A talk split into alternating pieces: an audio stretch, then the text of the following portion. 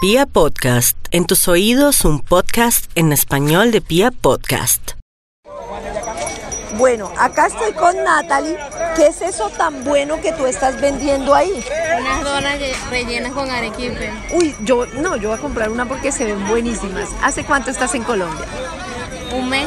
Un mes, hace poquito. Sí. O sea que aguantaste y aguantaste y dijiste, ¿cuál fue el punto en el que dijiste, me tengo que ir? No, ya no aguantaba, ya todo estaba muy caro.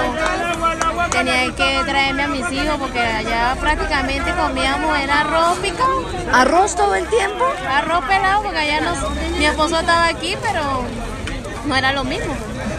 Y, pero, pero explícanos para las mujeres que conocemos, digamos, por la prensa lo que pasa en Venezuela, pero que uno no sabe en la vida diaria cómo es. ¿Por qué solo arroz? O sea, ¿qué, qué pasa? Si tú intentabas comer otra cosa, ¿qué tenías que hacer? Para, si querías comer carne, por ejemplo, No, tenía que trabajar duro allá para poder comer carne. porque costaba muchísimo. Costaba muchísimo. Y no sabías cuánto iba a costar. No, y cada vez que iba era más alto, y cada vez que iba más alto, o sea, no podía. Hasta que ya no podías comprar No carne. pude y me tuve que venir. ¿Cuántos años tiene tu niño?